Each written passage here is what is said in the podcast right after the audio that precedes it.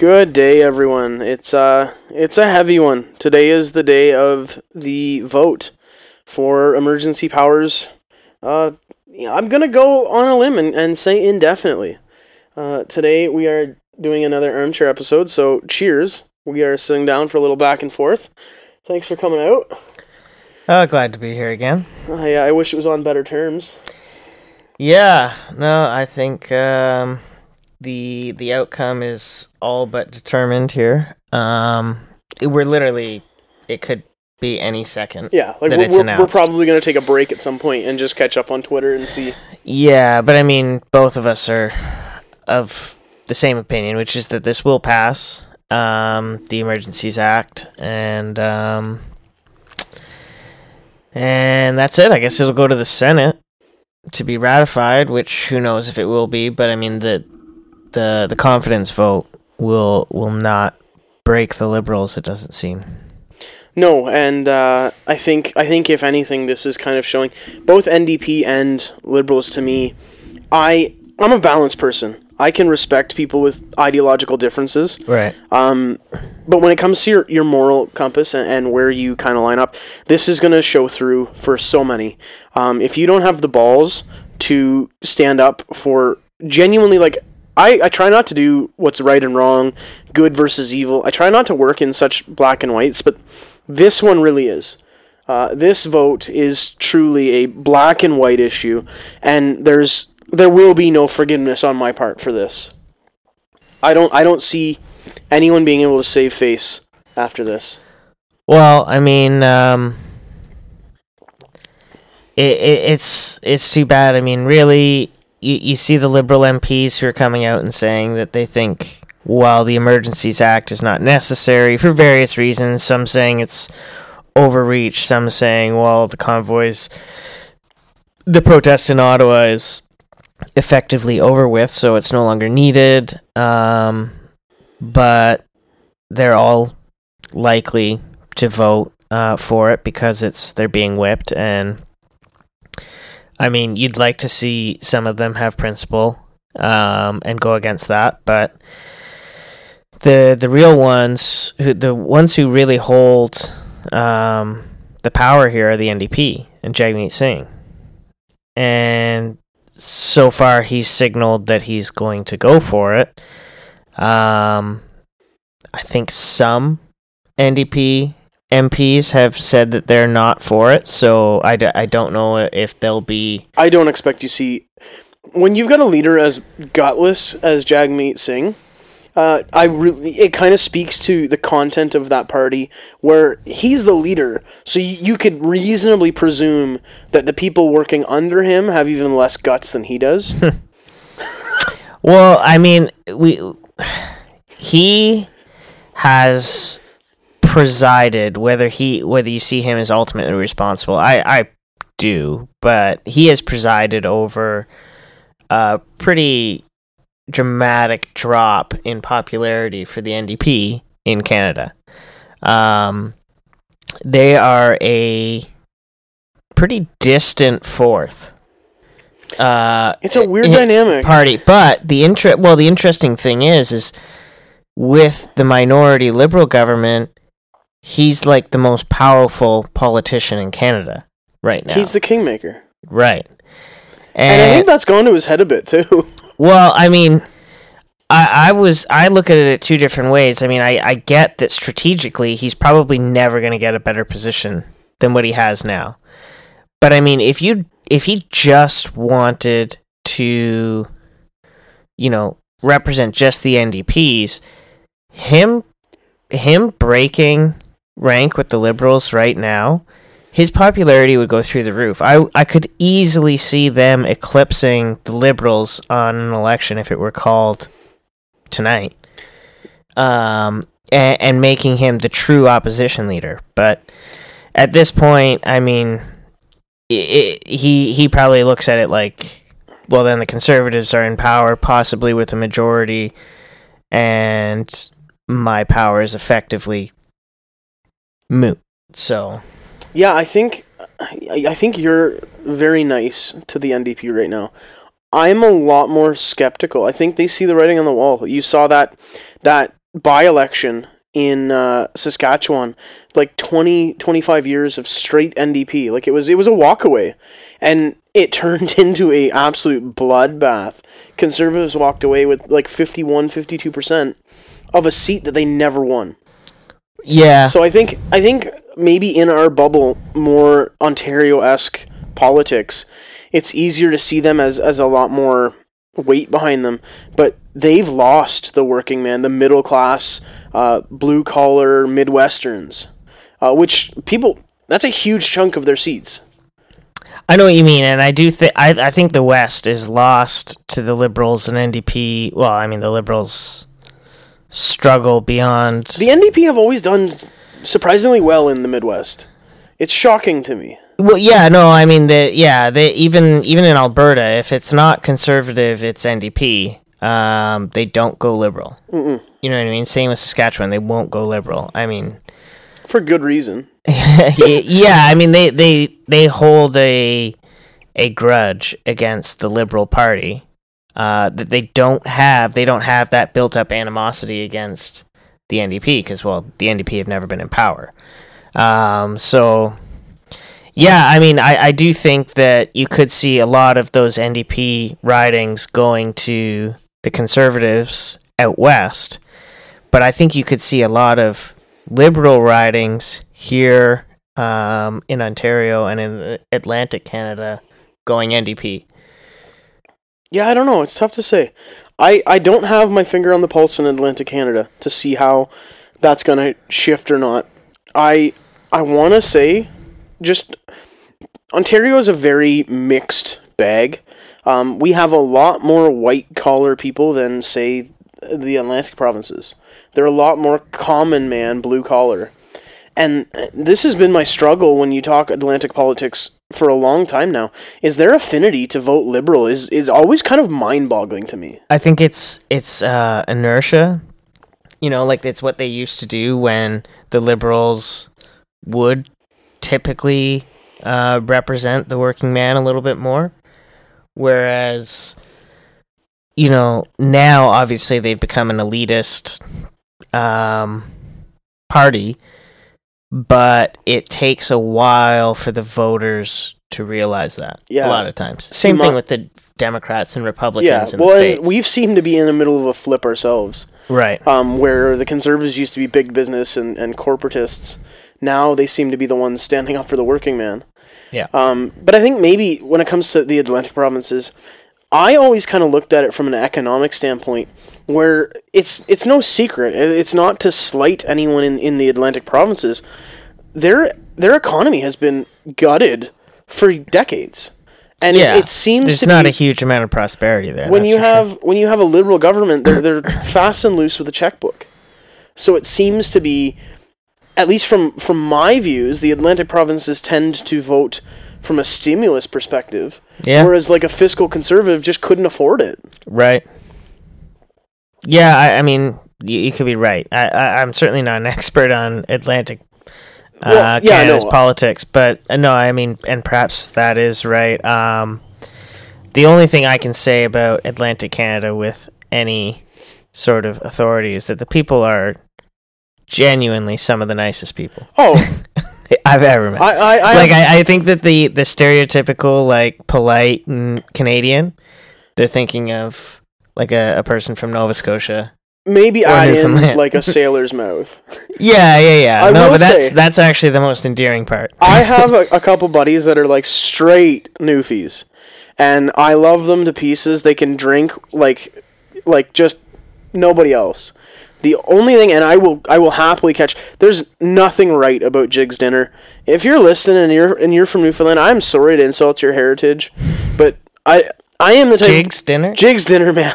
It is like it is sacrilegious to say what I'm saying right now, and somebody's gonna get upset. But like, I'm the type of person who like I don't want my food touching, let alone cooking it all in one pot at the same time.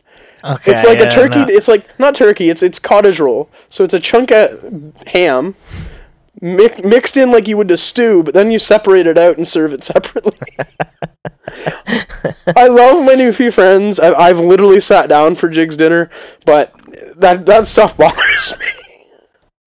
Listen, I, I won't knock it till I try it, but uh, I typically com- compartmentalize my food on the plate and eat one thing at a time. Yeah. So it sounds a bit.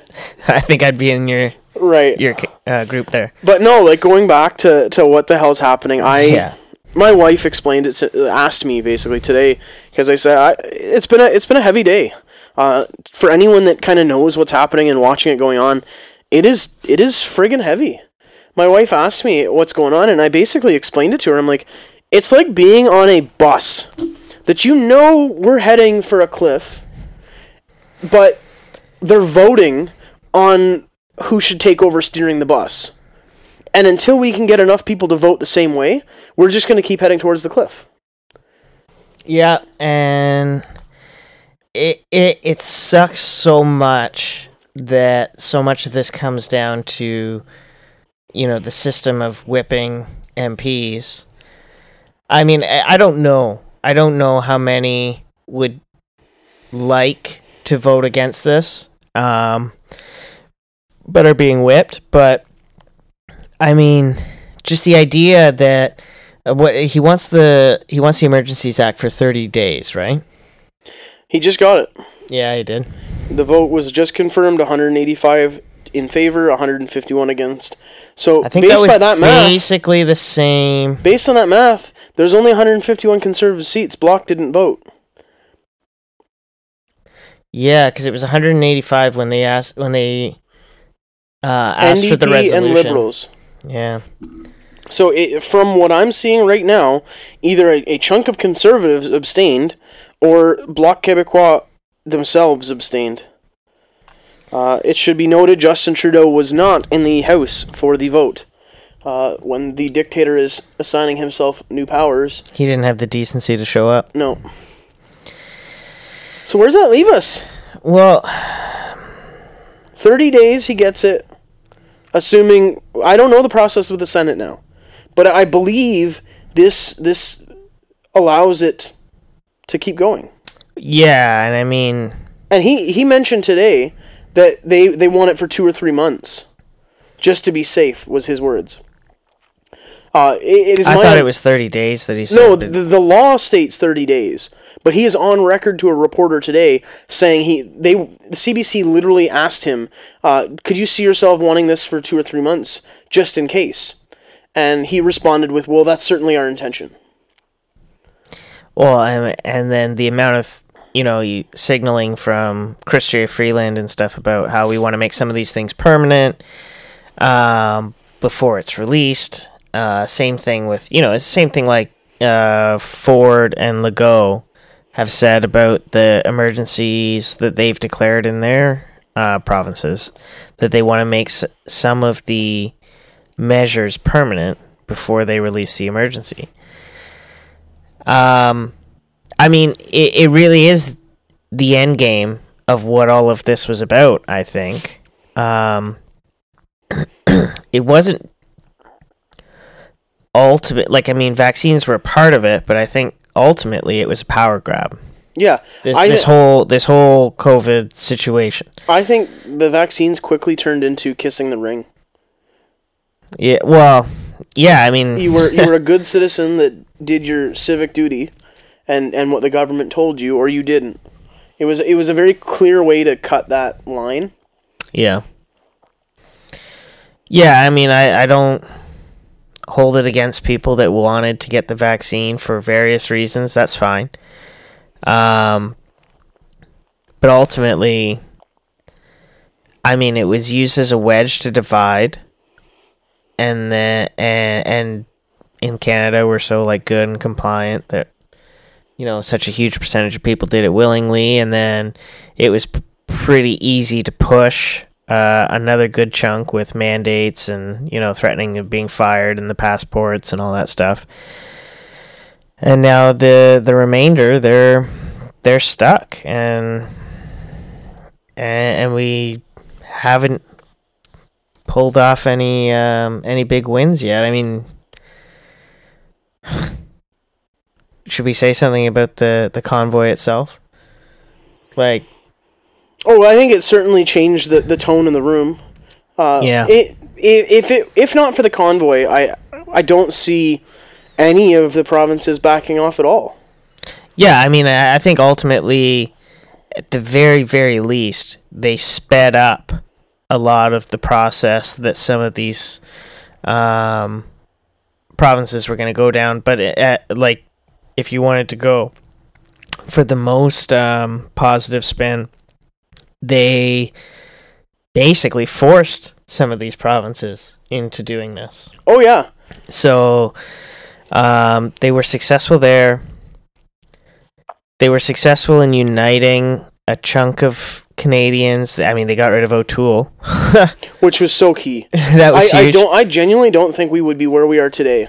I don't think we'd have emergency powers if O'Toole never took the lead. I think i- i- Oh, in, yeah. if they had a proper opposition, we would never have gotten to this place. Even if Trudeau still won his minority, like even if the Conservatives still lost last summer, yeah. I think you with a proper opposition, it would still not have gotten this far. Well, good riddance to O'Toole. Um, so, I mean, yeah, the the as of recording this, the convoy itself is at least convoy proper in Ottawa is disbanded. Uh, the protest has been pretty heavy. Illegal. Yeah, heavy-handedly um, removed from the city. Yeah, that the the ta- I think we're gonna see two sides of that coin for for months to come. Uh, the city has made it very clear they're going to January sixth. This. They're Oh, yeah. They're seeking long, harsh, heavy-handed punishments. They're talking about selling private property to fund the police. Um, but at the same time, on the other side, I, I don't I don't think this is over. yeah, I, I don't I don't think this is over. I think this is just the start um, you've kind of lit a fire in people like myself. Like I never ended up making it to Ottawa. Now I damn well want to. Um, and I, I think the backlash from this is going to be heavy. I think there's going to be a lot of people lose their jobs over it when the dust settles. Uh, you're already seeing RCMP investigations launched. Um, Ottawa Police Services have a couple valid complaints launched already. You saw the one, the one lady just wanted to get coffee and she was tossed to the to the street. Yeah. Well, I mean, uh, we we saw all sorts of overstep. Uh, the signaling of you know the the intention to pursue protesters for months to come uh, for their presence at the protest. I mean, all, all of it. The the seizure of property. Uh, the the mayor of Ottawa signaling that he wants to seize the property and then sell it to recoup the costs. I mean, I, you can hate the protest. You can hate the protesters. Uh, everything.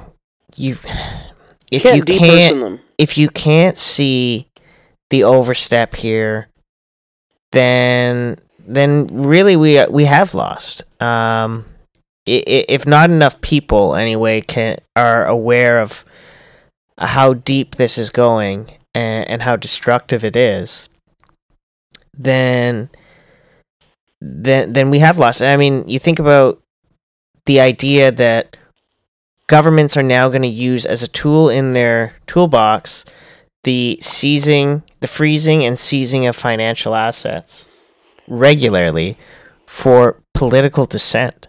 Yeah, and and like as you're you're saying that, I just realized um, they've mentioned that they're gonna f- search after protesters for months to come.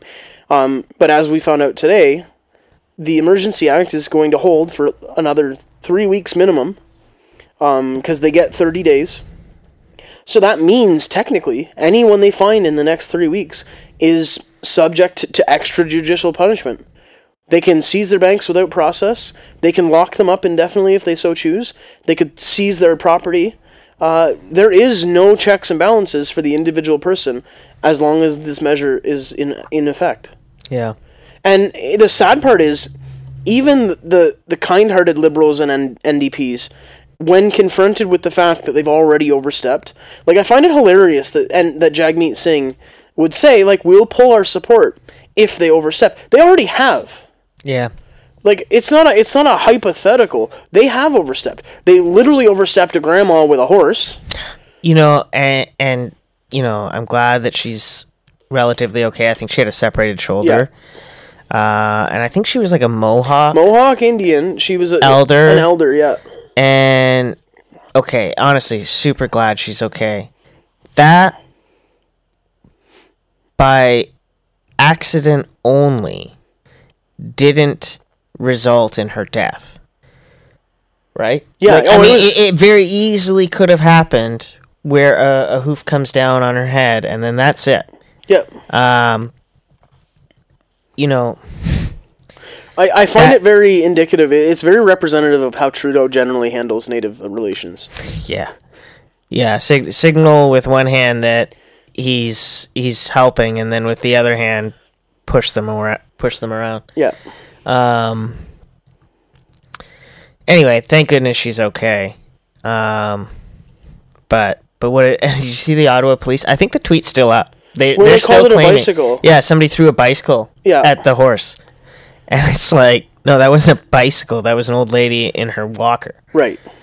Like it's it's unreal. A- and like anyone who watched the video, like I don't understand how this is a, a valid tactic where like you have police and protest lines head to head, They and weren't even violent. No. like, there was no there was no pushing no, even at this it was point. it was a, a neutral standoff. I could and then in- potentially see if there was some like violence Right. going on that you could. But their that. tactic to push the line back was to play chicken with a pack of horses. yeah.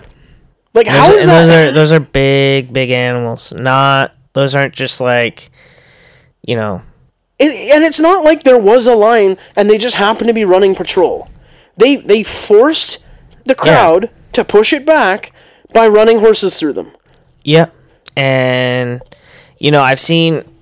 I, I haven't actually seen the the leaks or anything, but I've heard there's been like some Oh, RCMP horrible. leaks where they're like going on about how awesome that is. We and- talked about that. Yeah, they use the term specifically. They use the term jackboot.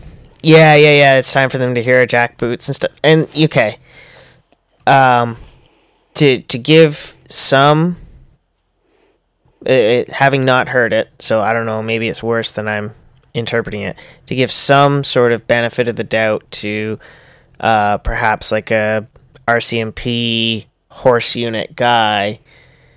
Uh, you could say, "Hey, wow, they pulled that maneuver off really well. Like that's something we practice in training, and look at how well it came off." But ultimately, what you have to uh, like, you should be able to separate that from we're deploying this maneuver against peaceful protesters, and we ran over an old lady Yeah, and another guy who got stepped on. yeah, and then ignored. Yeah, like- yeah, yeah, yeah. well, to be fair, I mean, It's not. A, it's not as a convenient talking point, right? which is unfortunate. But yeah, two people got trampled by horses. Yeah. And the thing is, like, it, like on on like just an accident of history that could have gone completely the other way, and who knows what the hell. well, that could have been that could have been a Ferdinand incident, right? Like, I think that's that is the state of our union right now. yeah, perhaps We not are- on a global scale, possibly though. Honestly, Right. Like certainly on a Canadian scale, that could have We are that could have tipped the entire balance. Yeah. And again, I'm not. And Trudeau has soaked Don't get it. the matches and gas. yeah, yeah. But I I don't know. And it's like I can sit here and agree that parking the cars in the core was illegal. Oh yeah, but you can use existing laws Right. to deal with that. Right. And there is no situation where violence was even a thing. So yeah, let let's kind of go through the whole convoy and and talk about its different aspects because you know we're talking about the Ottawa one and things where I think they did well, things where I think they didn't, um, or or ultimately you know it went well. So I think the three big ones for me, and there were various other ones around, but the three big ones would be the Coutts, Alberta, the Ambassador Bridge, and Ottawa itself. Uh, should we take them individually? Yeah, where do you want to start? Let's go Ambassador Bridge because that one kind of was the shortest lived. Yeah, and honestly the most impactful. That one, that one was when everybody started to pay attention. Yeah. and, and, and okay, That's so when you saw mandates start to drop in Ontario. and that's that's that as well as you know that's when everybody started to go holy hell and don't get me wrong i loved it that because it's i get that it was illegal and it was i'm not saying that you know every protest should just resort to that but ultimately you know people have been protesting for two years and either being completely ignored, which is. You know? I won't even give an alternative. They were just completely ignored. Yep. Um, so finally, they do something that grabs everybody's attention. And I love it when people say, "Hey, no, you you just protest normally," and it's like so that we can be ignored again. And you know, it's one thing to if you're thinking that these protests were tiny. Almost every Saturday for the last year and a half, there have been very massive protests spread out across Canada.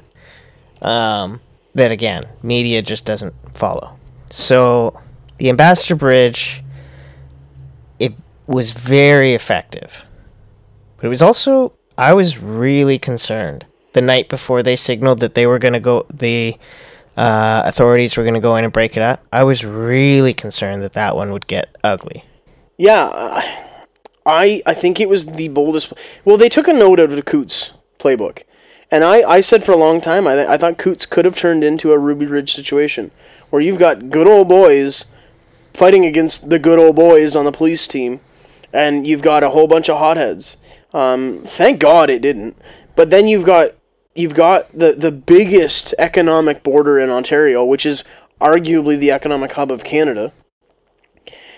No, it is. Yeah. Yeah, so you you basically gut the the central artery to our entire economy.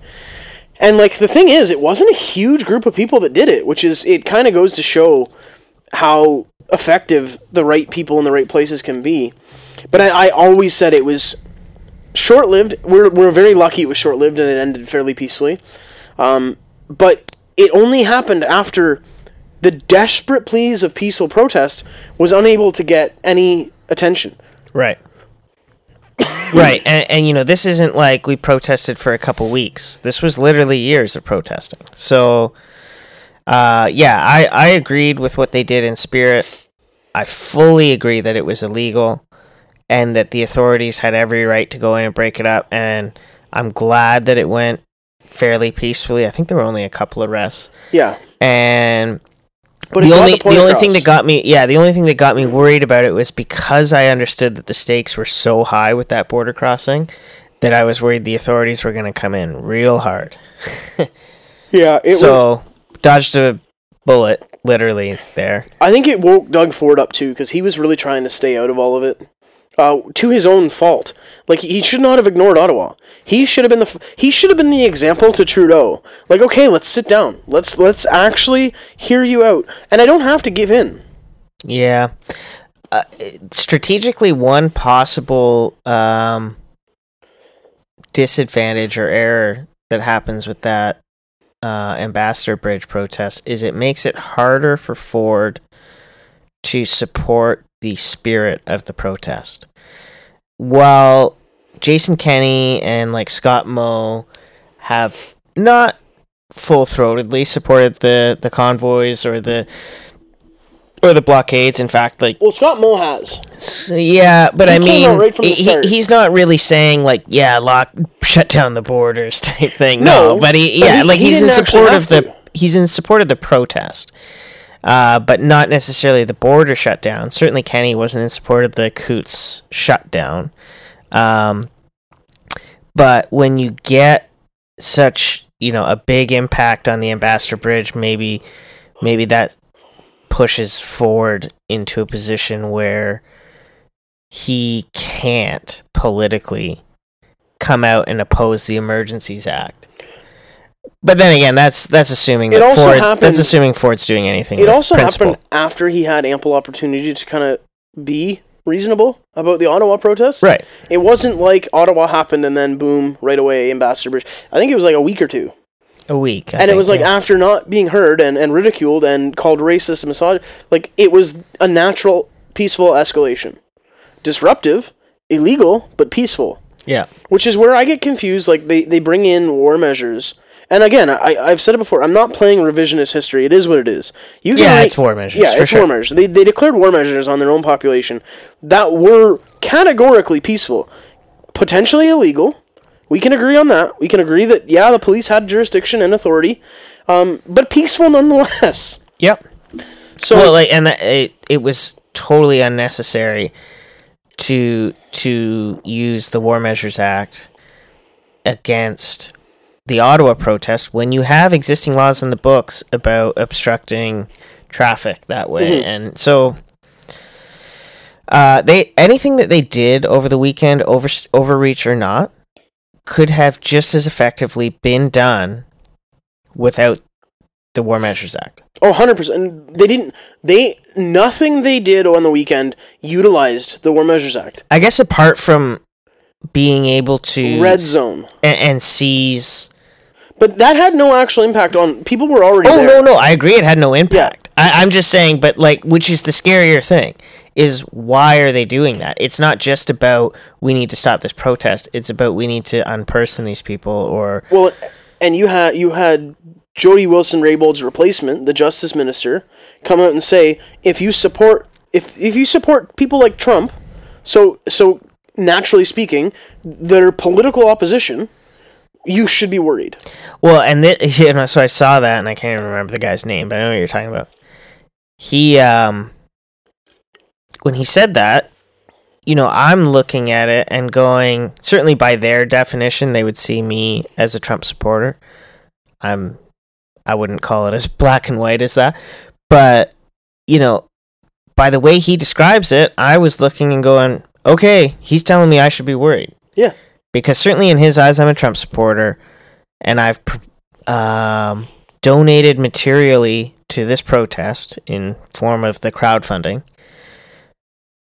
you know, okay, now should I be worried that my uh, bank was going to be my bank accounts were going to be frozen, or that I was going to be fired from my job? According to your government, you should be. I, and, and honestly, it, it, for a while, I was kind of only slightly worried, but Well, you've got reports now. Uh, again, I haven't fact checked it, but I have no reason to, to doubt. Like, it's a pretty bold claim. There's a grandma in a Ontario district who her whole bank account was frozen. She donated twenty dollars. right. Didn't go to the protest. Minimum wage job, and she donated twenty bucks, and she's locked out of her bank accounts. And the thing is, and this is the the scariest part. People are like, "Oh, like mistakes can happen." No, the the the, the declaration of war measures removes liability for any action done in good faith. So as long as the bank said, "Oh, we tried to do our best," Yep. it doesn't matter. There's no recourse. And the thing is, there's no way to erase that flag. Once you're flagged, you're flagged for life. Well, I'm sure I'm on some sort of list for for various. Well, quite literally, like you, you don't, and that's another like legal aspect is like the government of Canada used illegally obtained documents to then hunt down and persecute their political opposition. Yeah. No, I know. It's we're like there's no there's no in my mind there's no cutting around the outsides anymore. This is an authoritarian play. Well, I mean, it, eh, Canada today, today after they they supported this, Canada today is not the same Canada we we were born into. no, and we we I'm not saying we're as far as uh down the road as like China. You know, if uh, We've let- been let- let- condemned. no, Trudeau but was condemned by China that's great. But uh, but you know, like uh, to be perfectly clear, you and I, if we were in China and we were doing the same sort of anti-government discussion, we would have serious worries about our uh, physical well-being. I would be dead for this podcast in, in China. So so let's okay, we can draw a clear line there. But we've also taken a rather large step in that direction. And and the consequences of which are going to be felt for a long time. Or at least potential to to be felt for a long time. well, I think this sets up. It, it'll take a hundred years to get rid of this precedent. Uh, what happens when the conservatives win? Which they will, one way or another. We will have another election eventually, whether it's sooner or later. Conservatives are gaining insane numbers in the polls. Um, assuming that nothing war measures don't supersede elections now. I, I don't. The thing about war measures is, who the hell knows? Right. There, like there, there's really who, who knows what it allows them to do because effectively it could be anything. Well, and I, I kind of, I'm a bit of a ho- like a hobbyist when it comes to like breaking down mentalities, and like we clearly saw how Justin Trudeau walked out of the last election, and he he declared himself a clear mandate, irregard- irregardless of the fact that he got the lowest percent of the vote of any prime minister ever. But he took that as a clear sign. People voted for me because they voted for my message and what I stand for. I have a mandate from the COVID specifically. Right. We need to be assholes, do mandates, and Divide. divide. I'm worried now that you look at what just passed. I'm worried that he takes this to the bank as a clear sign of unwavering support for him being basically a dictator. He's a far more dangerous character than I think people are willing to believe, and it's because he's a narcissist. He, uh, you you probably have seen the uh, the clip where it's like basically a a Mike's picking him up from across the room when he's talking to his wife, and he's saying to her like, "Oh, you know, honey, I was I was born for this. I'm meant to do this. Like I win and all this." And you know, to her credit, she's telling him, "Hey, like you know, you got to be humble." This was the boxing match. Was that it? Yeah, Was it and then he actually got knocked the fuck out. I saw this. It wasn't actually the boxing, was it? I don't care. I'm going with it. Okay. I was Uh, born to fight. It wasn't actually the boxing match, I- was if it? it wasn't- looked like it it looked like it was a. It looked like an. A, okay, yeah, okay. Because I was gonna say it looked like a, like, you know, black tie event of some kind. So I don't know what the context of as to why he was saying it, but ultimately, you're hearing a very honest interpretation of how he sees himself as somebody who was born for greatness. Regardless how of how ridiculous it is that he would think of that, like of himself that way. He certainly does. And and you know, where he has gotten off the most as far as that uh, stroking that ego is in the international community. I love to see what's happening there. Well, I get I get the press is going after him, but I think he's His looking friends deeper. have turned on him. I think he's looking deeper. I think he's looking World Economic Forum, Davos community, and thinking this is exactly what they wanted me for. Maybe, but when he also prides himself on like the shoulders he rubs, and when you've got people like Bill Maher, Yeah, like, yeah, yeah. If you haven't seen that episode, I have, yeah. So a little bit of context. A dear friend of his was on that panel. And when Bill Maher literally said, "Hey, he's starting to sound a little like Hitler." Oh, she- Marie uh, Ann Williamson yeah. or whatever. right? So she chimed in and she's like, "I don't think he'd say that." And he's like, "No, eh, I've got it right here." yeah. She's like, "Well, that's troubling." So it's like even his own friends are turning on him. Yeah. Well, I mean, yeah, and, and he certainly has taken a hit in the international community. Like even even the New York Times was going after him hard, which the Economist was going after him. I'm pretty sure, which like great. um, Well, you've got U.S. But- senators now processing asylum now. Yeah, That's how bad it's gotten. Where political dissidence is now being vilified to the point where people are looking at Canadians as refugees potentially. yeah, yeah. I was at the New Mexico. New or- Mexico, yeah. Um, hell, if, if I could, I'd apply for asylum to Florida right now. Right. Well, I actually, I, I actually tried to get a response from Kristi Noem in South Dakota. I don't know about her. I don't know. She came out and, and like kind of got a jab in, and then I said, "Are are you gonna start processing asylum? Because like, I'm tempted." Yeah. Um yeah, I know what you mean. I mean, I still think he is beholden to actors on the world stage. You know, the Klaus Schwabs and uh, who else is involved in that? Like Macron, Ardern, uh, Merkel. It's hilarious to see how unilaterally though they're all dying in the polls. They're dying in the polls. Everyone's turning on them. but somehow like politically they're surviving because of the internal machinations of how the system works uh, you know just like trudeau's polling is in the gutter but he just survived a non-confidence vote on passing passing the emergencies act war measures act. And i mean i i don't know. It's it's hard to predict the future but i think that gives him some safety at least from an election for a while. I don't think so. months i would say I, I don't think so because you look at the liberals when they pushed them to, to agree to do a map to close it. They voted no and then the next day they issued this is our map. They just people don't want to be seen as forced into that choice.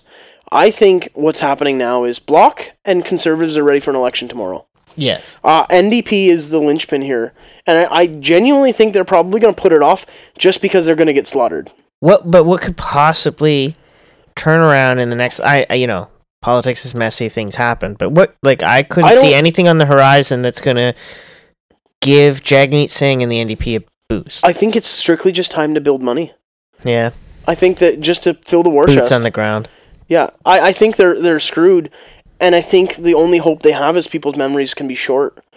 I don't think he's long. Any other situation, if this was a conservative prime minister, there was like eight things that happened last week that would have resulted in in a complete election. oh and, and the protests would have had full throated support from the media they would have been all over the place we should talk about the media Oh, I need to do a whole Eh. episode on that. Well, just a couple quick things. One, I love when you see these media personalities on the ground and realize that you know, real everyday citizens have so much contempt for them. Actually, just as much contempt as they have for those citizens. A hundred They percent. they pretend like they, you know, oh look at they're- they're attacking us, and it's like you hate those people. You speak badly about them You make a circus out of them. for years, and then you expect them to welcome you with open arms? Well, and I look at that stuff, and uh, the thing that actually pisses me off the most is again they get away with conflating that with violence. You're being heckled and sworn at, which guess what? It's not comfortable, but it's not violence. No. Uh, I think I saw one where they pushed they pushed the reporter, and that would be like that's wrong. Don't put your hands on. But you know what? let's talk about the Rebel News reporter. Oh, who were getting a literally assaulted. canister fired into her leg. Yeah. What's her name? Alexia. Alexia Lavoie. Yeah. Uh, she she's done some really great reporting. Shout out to her. Well, she's she's the same reporter that at the pres- the par- parliamentary debates for leadership, he literally looked her in the face and said, "I don't answer rebel Yeah, news." yeah, yeah. At the friggin' debates. Yeah, no, I know. In, so no, if that but- was a conservative leader, the the media would have had him crucified. so sh- well, she's been great. A lot of Rebel News uh, on the ground uh, supporters. I don't even. I can't even remember some of their name. Keeks Beaton or Oh, whatever. he Keean Bexte left. That's He- it, He's thank with the you. counter signal now, and he's actually the one who broke the leaked text from the RCMP. right, and there was this K two guy. Is that or is that the same guy that I'm conflating? I don't know. There was a guy who was on like Sheila Gunn Reid was out. Sheila Gunn Reid. They've got Dean, Drea, Drea Humphrey in BC. yeah, Uh, Tamara Ugolini in in Ontario. yeah. So shout out to all them. The other people I want to shout out is uh, just the independent uh, video journalists on the ground. A lot. Uh, I know one uh, YouTube channel that I started following was Otta Walks. Uh, that guy's done an awesome job, and Viva Frei is another incredible one. Right, I followed him on Twitter. Uh, I didn't watch his live streams, but definitely Auto Walks was great. And I saw as he was going around, you know, he's seeing a lot of other live streamers. Honestly, you guys were so invaluable throughout all this because the the traditional media, Well- corporate media, would not have shown this. Well, I, ju- I actually enjoyed it for a little bit there. I was like, I had my computer with Twitter up, getting the refresh live stream from oh, the Ont- Ottawa police tweeting out their misinformation. Yeah, yeah, yeah. Contrasted that to the live streams you're seeing. We're not using tear gas. We're not using pepper spray. We're not. Yeah. Okay. Well, to, to be to be fair, they didn't use tear gas as tear gas. They used it as a 62 millimeter projectile against the media, from like point blank. yeah, right Like- into her leg. Oh man. So But the protesters brought brought smoke bombs, right. and and people are throwing bicycles at horses. Yeah. It's like at what point? Like this is straight out of a George Orwell novel. Well, I mean, just just the the very open in your face. Don't believe your eyes and just listen to us. Uh, did you see the one tweet that the Ottawa police had where they were saying, uh, you know, we understand that this can be difficult or stressful. Maybe it's best you just like turn off Twitter for a while. Well, they tried to ban media from even going in. Yeah, yeah.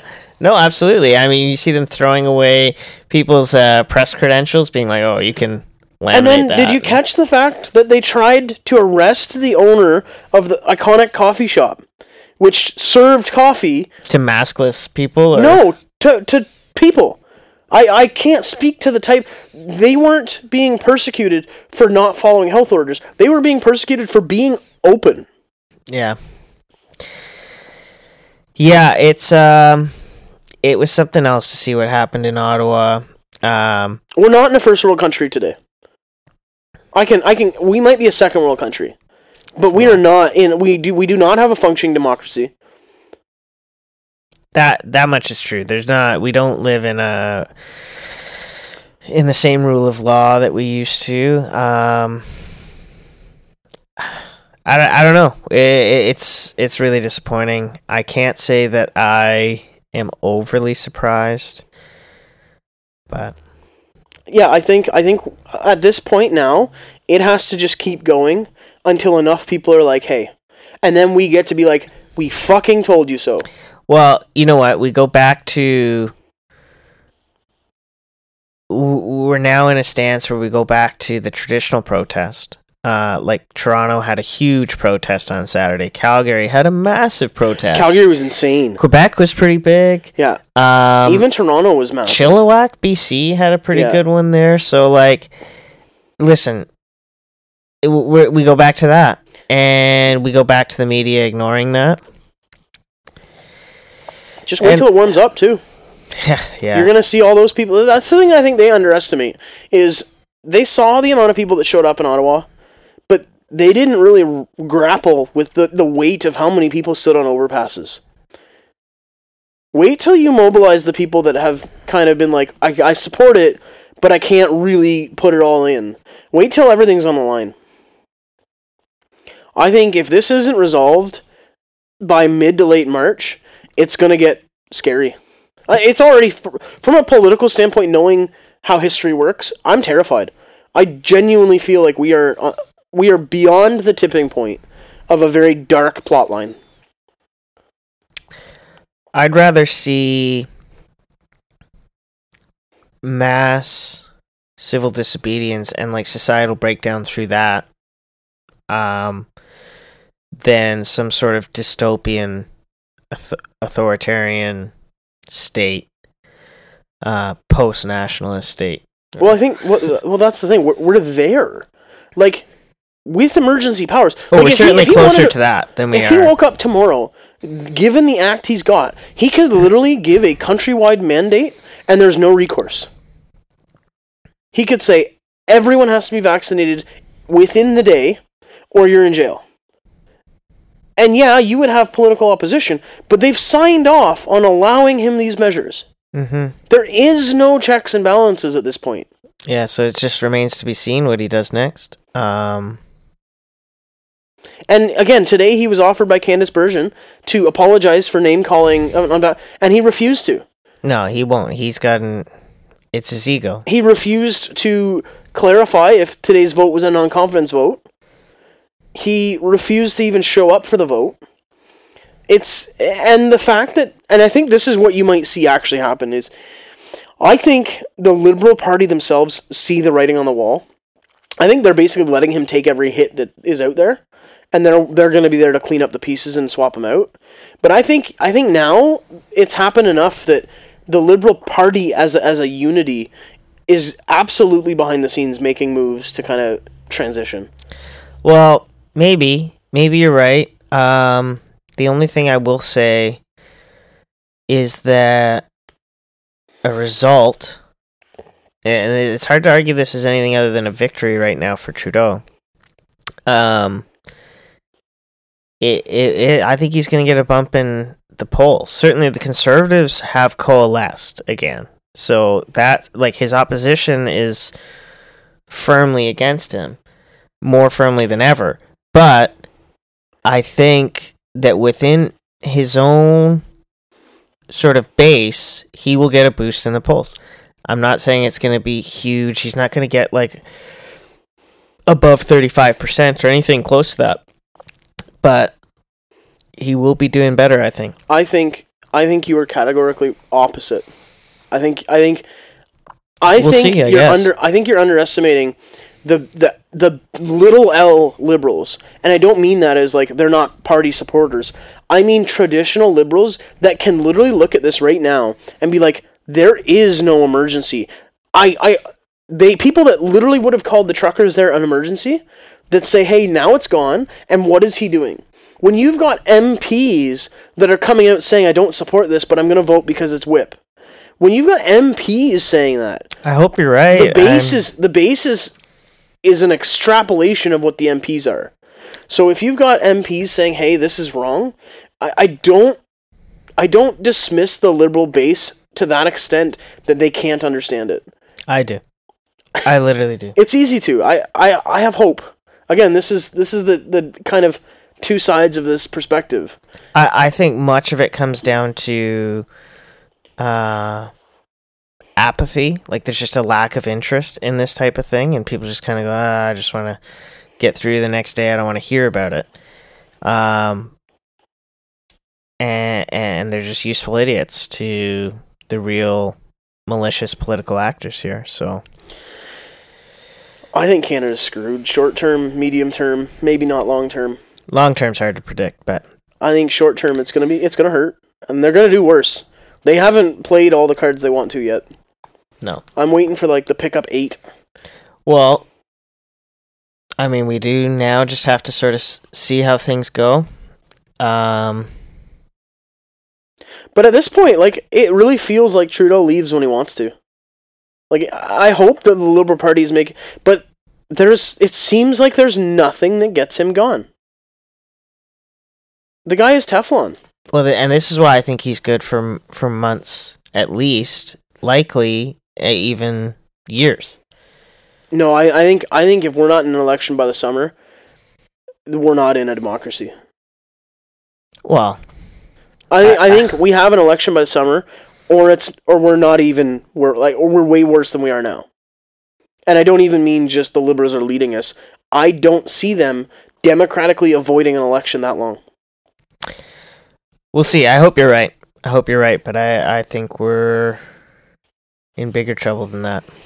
Speaking of bigger trouble, let's before we take off for the night, let's zoom out. I just want to touch on on the biggest issue that's really hurting my damn wallet is Russia, Ukraine, and the the states.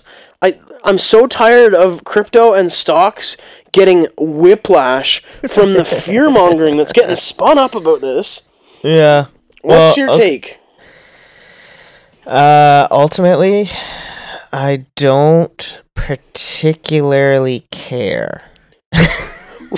It's a fully valid perspective. No, honestly, I mean, okay, so I've got I've got some insight into it, but ultimately, I think it's almost no interest to you or I.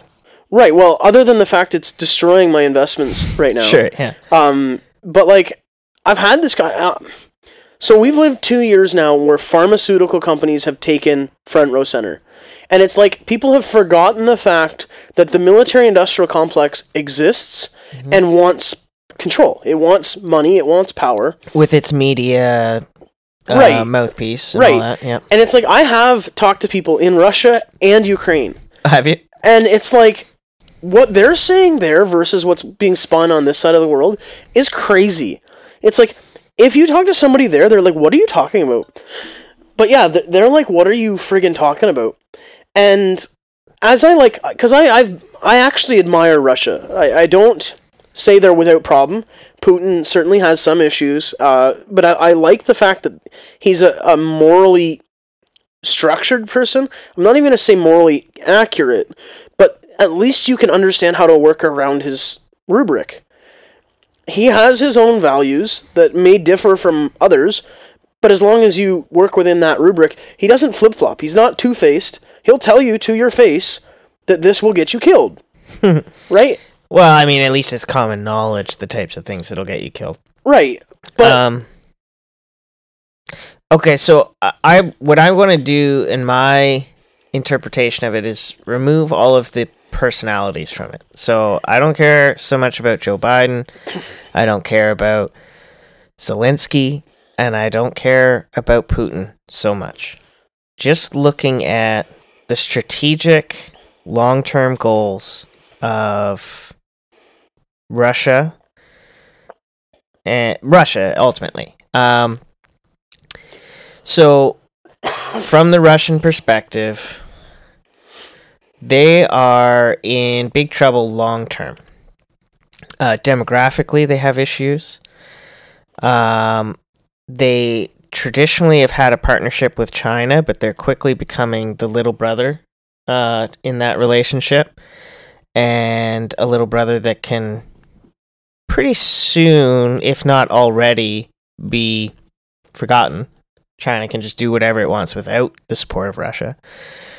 Um, they've got NATO that continually encroaches on their doorstep, and when you look long term, uh, the the possibility of a war with a European power, whether it's the whole Union or whatever, geographically, Ukraine is a threat to them. It juts deep into their sort of heartland on the south there and would provide a really direct avenue into Moscow.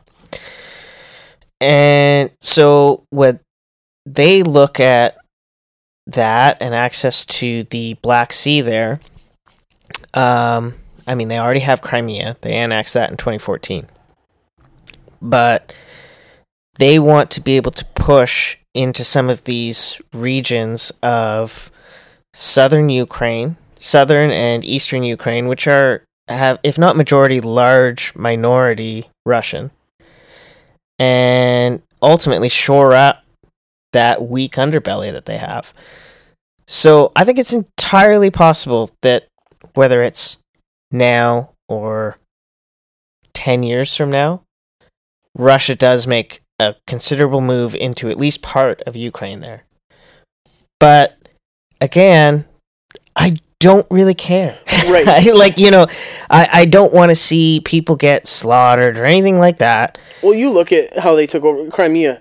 Like I'm not to say people. They just say it's die. ours. Right. It wasn't a highly violent conflict. Actually, I don't know that there was a lot of fighting, at least They kind of just showed up and were like, "It's mine now." Yeah. And so what are you gonna do about it? And so and today there was um the Donetsk and it should be no- it should be noted they've- republics they've, declared. had occupation forces in that region for over eight years. I saw that come out and immediately fa- they've had tanks and soldiers in the region they said they just invaded for eight years. well, yeah, I mean they didn't uh, invasion. I don't know. It's hard to say because they've they've at least covertly been supporting uh, insurgencies there. So again, you're talking about highly dense Russian speaking and ethnic Well- people. Well, the region you're talking about, they just had a referendum to leave Ukraine and join Russia. Right, and okay, I don't even I don't even put much stock in referendums there. Well, no, in, and, that part of the that's world, the other thing like, I, I like. I like cringe at when they're like, "We need to protect democracy in Ukraine." Ukraine's not a democracy. Zelensky walked up his political opponent after the last election. Like they're not a democracy. well, He's a friendly dictator. Zelensky. Did he lock him up? Uh, so okay, there was Poroshenko, who was ousted in the 2013-2014 protests. He, Porosh, was it Porsche? There was a Russia-friendly ruler in Ukraine. Um, he was ousted in a protest, and there was a non or sort of European friendly, um, NATO friendly leader put in his place. Lots of corruption on all sides. Nobody's clean Right. in this. Yeah, and you know, a lot of the people who were supporting the protests that ousted, I think it was Poroshenko. Um, you know, you're talking about literal neo-Nazi groups. Yeah. Not not like not like uh, you know, the way we call people Nazis here. No, like like literal yeah. neo-Nazi groups. Uh, and again, I'm I, I don't particularly care about them either because ultimately whatever's going to play out there is going to play out there. I don't think the It's- US or Canada We well should deal with we it. should if all Europe hold up a wants to, if Europe wants to do something, great. we should all for it. hold up a sign saying we stand with Ukraine. yeah, That'll that'll fix help. it. That'll help. No, I look at I look at what happened what's happening right now and like there's no denying Russia does have expansionist goals, but they're fairly slow paced. They're not at like like the Chinese expansion level where like there's an active threat on Taiwan. They're also looking very self-interested. Like you know, they're not Well, they they're not doing the, the days of them plotting to take over the world. or Cuba even. right. It like it's not happening. They're looking on their doorstep and saying these are the places we right. need to shore well, up. well, the, not even that. Like I have, I have a certain. I, I own my bias. I'm probably a little more friendly to Russia than some people might appreciate. I don't think they're some shining beacon, but like in a democracy where our prime minister just kind of unilaterally took Right. over, I don't see us as very different politically. From from a structural standpoint, from a value standpoint, we're way different. I my values line up way more in line with people like Putin. My my core values, um, and just general decency. Not to say he's He's wholeheartedly not decent, decent. No, but I know what you mean. but like, no. When you look at what's going on, and the the main instigation for what's going on in Ukraine is NATO. They were promised at the end of the Cold War they would not lose ground west. yeah, it's funny to see an animation of that map change Oh, from 1991 to now. to, to, to look at that and understand that they've been being encroached on since the Cold War. Absolutely. And they were promised explicitly it would not happen, yep. and it still And does. U- Ukraine's a red line for them. Right. They- if, if you do that, so then it- all bets are off. it's hard for me to sit here and be like, yeah, screw Russia. No, like, stop provoking them. They're not a small military. They're Oh, not no. somebody you want to screw with. So if it's uh it's awesome because I mean even the US in that region would have a very hard time projecting power without going all in. You know, it, they couldn't do a oh we're going to bolster up the Ukrainians or we're going to bolster up even the Europeans. Like the the European army would be crushed uh under Well, under the not only that, they supply the like 80% of their oil. Right. So they would cut that off. Um, or yeah, their natural gas. But yeah, it's absolutely that's where their heating comes from. So if um, I think Russia's got the largest tank army on the planet. They are for sure top three forces in the world. Tanks. Um, it, Russia has some serious problems economically, demographically. Um, geographically they're still so huge and still so spread out it's hard for them to maintain everything but ultimately their heartland which is like between the urals and and the basically borders of the european union we should say Yeah. like, um that that is where they're gonna not mess around and ukraine falls smack dab in the middle of that Right. so and again, I just I just don't care. No, but I, I. I think we're heading to a point where not caring is going to be not an option. I think the West is, is forcing that to basically be a thing. They're going to make it a thing till it's a thing. well, I mean, Despite the fact that over there, it's not a thing. People in Ukraine aren't leaving. I know people firsthand that aren't leaving. They're not worried. They, they fully believe that, yeah, we'll just, you know what, we'll stop taking our bid for NATO. Because at, at this moment, Russia is not seeking to annex Ukraine. They just don't want NATO. so so the the latest developments which happened in the last like 6 hours I think was you know, those two regions, Donetsk and Luhansk, declared like national republics or something. Um, so they've declared their own autonomy. Russia, Putin came out and said he's going to recognize that autonomy. Which, how he chooses to do that, whether it's supporting them militarily, whatever, you know, then he doesn't have to declare war. Yep. And he gets a little bit. So, and I mean, I think it was kind of awesome because, if anything, uh, the thing, the only thing that I do care about is seeing how stupid it makes Biden look. Well, he's already said he's going to go sit down with him. Yeah, no, I know, but I mean now, like, so there was this whole. They did this sit down thing, or arranged it, and uh, people were kind of laughing, going like, "Ah, like now Putin's backed into a corner. He's either got to back off or go for it." Uh, and then he just kind of like pulls this wild card and goes like, "Oh, well, they're just their own republics, and I recognize them." So Right. Well, that and like, did you see some of the quotes that Kamala Harris made? Uh, 'cause they, I, I- don't understand how she's some borders are. well, they well they sent they, sent, sent they her- sent her to Europe to take Right. care of it all, right? Right. she was gonna fix it. Because she's got the wherewithal to nav- negotiate. It they just have no idea what to do with Kamala Harris, um, and I don't blame them. I don't know There's what not she's, knowing what to do I don't know what she's doing the worst thing possible. I mean, they they literally, but it's literally they don't know what to do with her. Like they can't have her be the face of much because She's so unpopular. yeah, yeah, like just no. Everybody kind of finds her off-putting. It's that cackling Well, that and she's she's just straight stupid. well, Like, give her ten minutes, and her tongue will hang herself. yeah, she she's not she's not well versed in a lot of things. I I hesitate to say all of this is stupid. You know what I, I- mean? Because I pause. She's special. stupid. I you know it depends on what you mean by stupid. I mean- I, don't think that she's like a low IQ person. I just think she's not a super talented person. specific details, because I don't want to make this show X-rated. But like, we all know how she got Yeah, her oh, job. absolutely. It wasn't intellectually. no, it, it's a pretty well known secret. Right. Um, And like that's not like your generic like misogynist. No, trope. no, no. It's Like, just quite what happened. It's just what happened. So anyway, and you know what?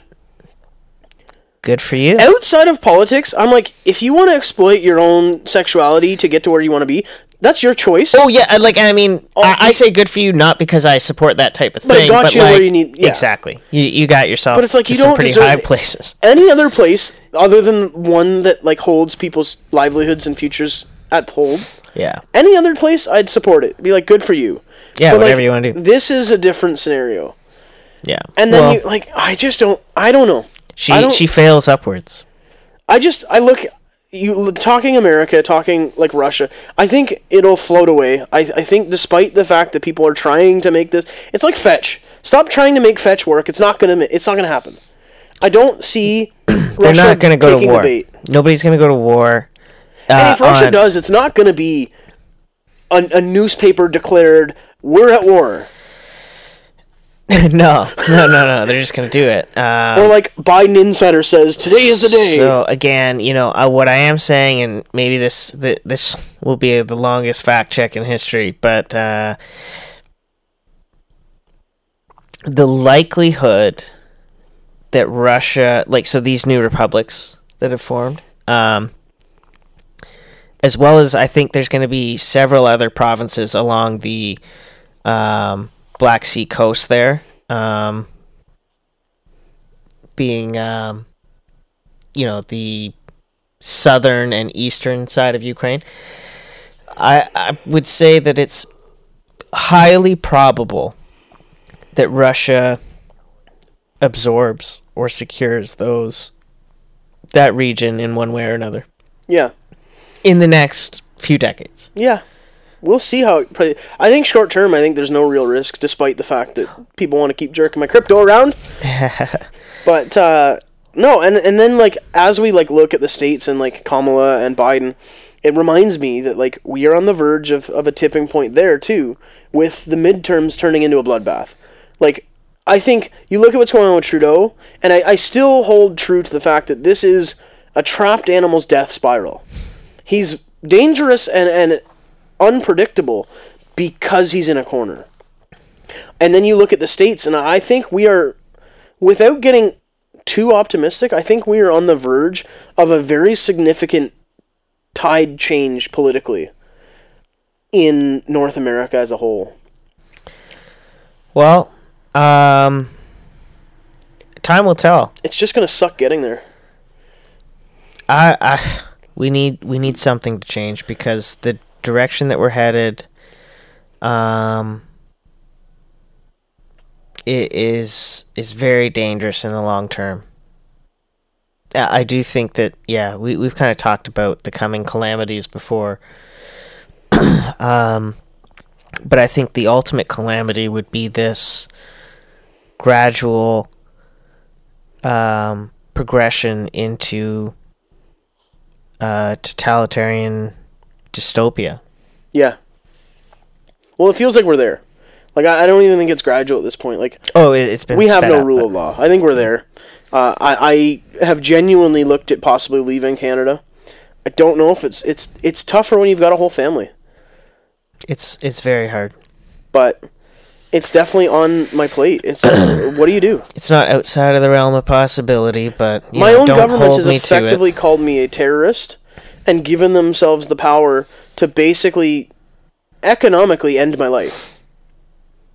They could they could have me fired and seize all my assets. It's it yeah, and it doesn't even need to be the government that does it. It's been normalized for your employer to do that sort of thing, to take ideological stances against their employees and purge wrongthink. Right. Well, in in the in the words of Justin Trudeau, what do we do with these people? We we can't. uh, accept them. tolerate them? Right. Do we tolerate them? Yep. Well, uh, tough day, but I think the next week or two is going to be very very important. I I still think the next week or two we're going to see some pretty significant developments, good or bad. I don't know which way it goes, but I think it, we're we're into like very important times right now. Yep. And uh, I guess we'll have to recap again Yeah, in the sure. near future. Well, thanks for joining us. Thanks for having me again. Well, you guys know the time. It's uh, time to pay the fee.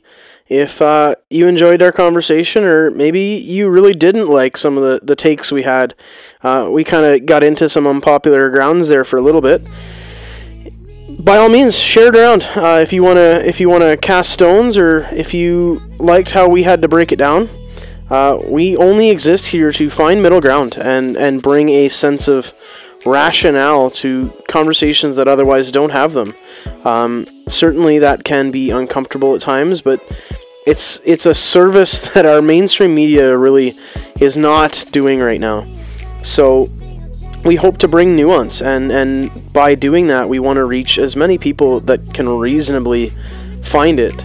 Uh, so if you know somebody that, that could really use a little bit of balance, uh, or just like-mindedness. I, I know I've got some friends that are a little too far even to the right that, that need balance in that direction. Just uh, give us a share and keep showing us that love that uh, that we really have been blessed with this far. Um, in the meantime, I, I hope not to do another episode this week, but uh, if it calls for it, I, I will crank out another one. Um, in the meantime, stay as as free as Justin Trudeau will uh, reasonably let you, and uh, and keep the spirits up, folks. Uh, it's it's a dark time, but we will get through this. All right, take care, everyone.